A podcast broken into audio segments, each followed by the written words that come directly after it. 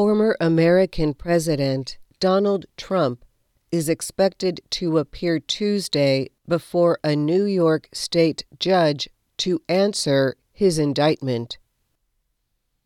A grand jury voted last week to indict or charge Trump with a crime or crimes. The vote came after the grand jury heard evidence related to payments made to adult movie actress Stormy Daniels during the 2016 presidential campaign. Trump also faces other legal problems after he launched a third campaign for the presidency. The U.S. Justice Department is investigating the treatment of top secret government documents when Trump left the White House in 2021. Federal investigators are also looking into Trump's possible responsibility in the violent attack on the U.S. Capitol building on January 6, 2021. In the southern state of Georgia, the Fulton County District Attorney's Office has been investigating whether Trump and his allies illegally interfered in the 2020 election.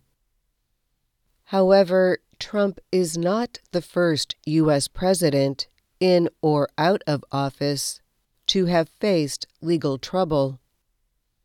Several others have in U.S. history. During his presidency, Trump was impeached two times.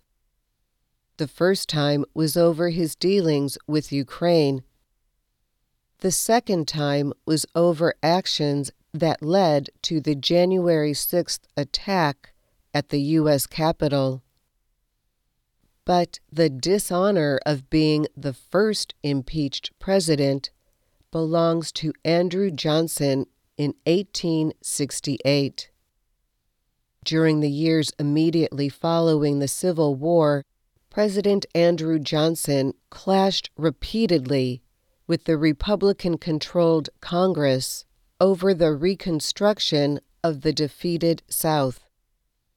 Johnson was a member of the Democratic Party. The House of Representatives voted to impeach Johnson, but the Senate did not have the two thirds majority required to remove Johnson from office.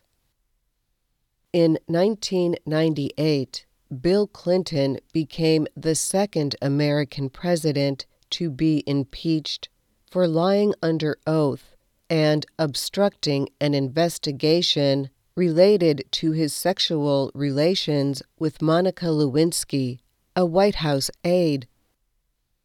The investigation grew out of unrelated scandals from before Clinton's time in the White House. They were a land deal in Arkansas known as Whitewater and a sexual harassment case brought by Paula Jones. Clinton's law license in his native state of Arkansas was suspended for five years after he reached a deal at the end of his second term in office. In 1974, former President Richard Nixon might have avoided criminal charges related to the Watergate scandal when then President Gerald Ford pardoned him just weeks after Nixon resigned. Nixon resigned following the discovery of recordings showing that he had ordered a cover up of the 1972 break in at the Democratic National Committee headquarters at the Watergate complex in Washington. By 1974, the Watergate scandal had expanded beyond the break in. Many of Nixon's top aides stepped down, and some were sentenced to prison. Nixon himself was a possible target of the Watergate Special Counsel, a special investigator appointed by the government. Ford said that an indictment, a trial, a conviction of Nixon would have distracted the country from more immediate problems. John A. Farrell wrote Richard Nixon, The Life, a prize winning book published in 2017. He said there were partisans in Congress and on the special counsel's staff who would have liked to see Nixon indicted after the resignation, or at least believed that the pardon was premature.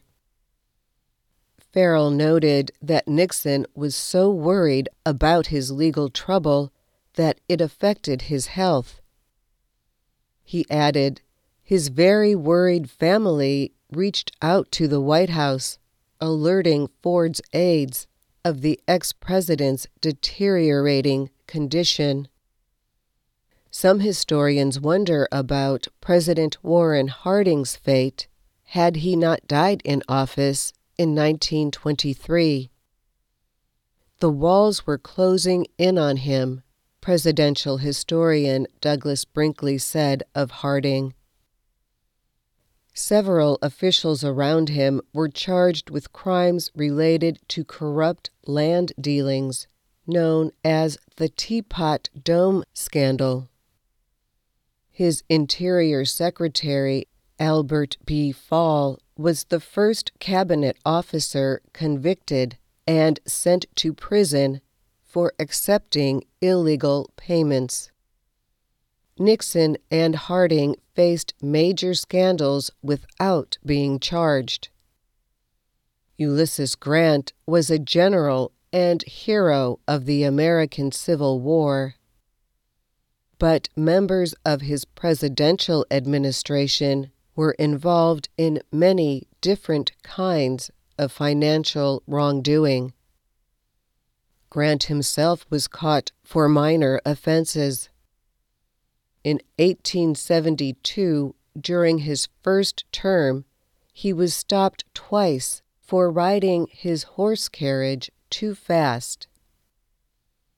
The second time, Grant had to pay a $20 fine, but never spent a night in jail, says historian Ron Chernow. His book about Grant's life was published in 2017. I'm Dorothy Gundy.